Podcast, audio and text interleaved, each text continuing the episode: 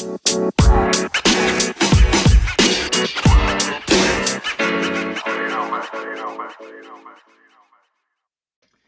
hey, and happy Wednesday, everyone. It's your friendly tour guide and point man on your personal growth journey, Bob Norman Jr., here with the latest episode of Best Life 101. Tonight's episode is titled Lose the Attitude. And I'm going to say something to you, and I'm going to ask you to forgive my language for a minute.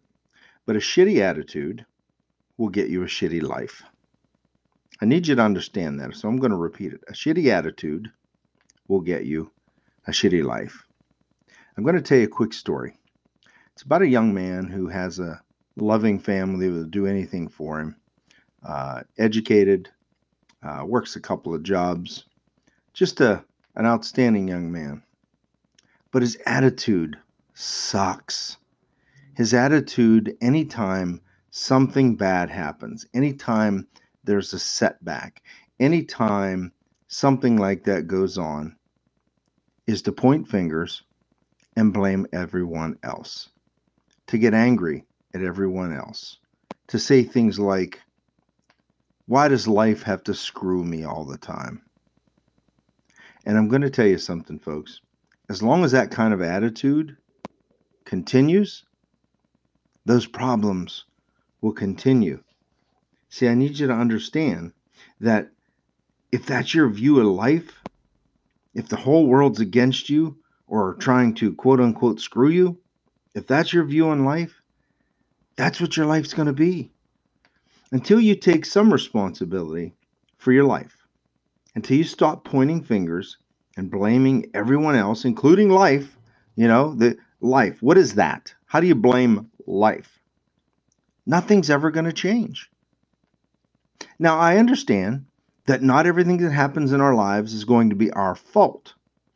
I'm not saying it's always your fault. But what I'm saying is is that when you look to blame other people, when you look to point the finger, to rant and rave, to call life uh, names and say life's trying to screw you, when that's your reaction to the problem, you're going to continue to have more problems and you're not going to be able to solve the problem. You're going to continue to wallow in your own misery, always looking at everything else as if it's someone else's fault. And someone needs to get you out of it. And you're never going to fix anything that way. Like I said, it may not be your fault, but it is your problem. And what's the saying? One of the sayings that I love the most is that the problem isn't the problem.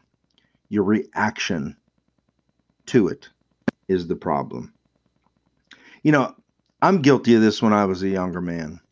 Uh, something bad would happen and, and, and I'd rant and rave and, and I'd be pissed off at the world. And I never got anything solved except for ranting and raving because the cycle continued. Because I wasn't learning anything from the situation. I wasn't learning anything, anything at all.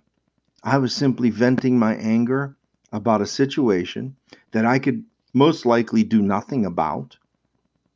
And instead of dealing with it, my reaction sucked. And as a result, the cycle continued. It wasn't until I admitted my part in things, even things that were tough to admit, that I was able to turn things around. And the same thing is going to be true for you. If your bank charges you five overdraft fees like they did me before, and you rant and rave and cuss at the bank manager and go off on social media about how the bank sucks, nothing gets fixed and you're still out the money. If, on the other hand, you do what I did recently, which is I made a mistake in my accounting and something cleared before uh, deposit cleared, and I got four charges.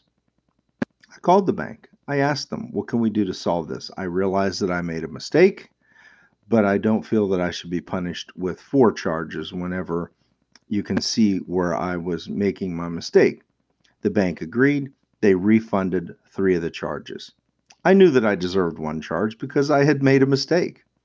But until you start to approach problems from that aspect, from that point of view. You're never going to fix them. The only thing you're going to do is create more problems. When you yell at your family as a result of being angry about a situation, you simply alienate your family. You don't fix the problem. Now, you might make yourself feel a little bit better, but down the road, you're going to feel even worse when you realize you hurt your family. So, my point to this whole story is that if you have a shitty attitude, you're going to have a shitty life. You're going to lose friends. You're going to alienate family. You're not going to solve the problem. You're simply usually going to compound the problem and add new problems into it. So, the problem isn't the problem, your attitude is the problem. Reach out to me. On Facebook, my name is Bob Norman Jr. My page is named, oddly enough, Bob Norman Jr. I also have a group community page called Best Life 101 with hundreds of like minded people and tons of uplifting content. If you'd like to reach out to me on there to see if maybe I can help you make that life plan, live that best life, make those changes to take your life to the next level, I'd be happy to talk with you.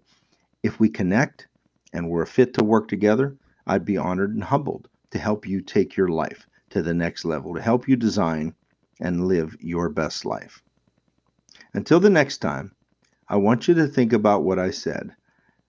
The problem is not the problem, your reaction is the problem. Remember the old saying the old country folks used to say, you can catch more flies with honey than you can with vinegar. All that means is being angry and mean and hurtful to people around you is never going to solve the problem that's going on. In fact, it's going to alienate those that would help you the most. Have a great evening, and I'll talk to you real soon on the next episode of Best Life 101. Thank you. Thank you.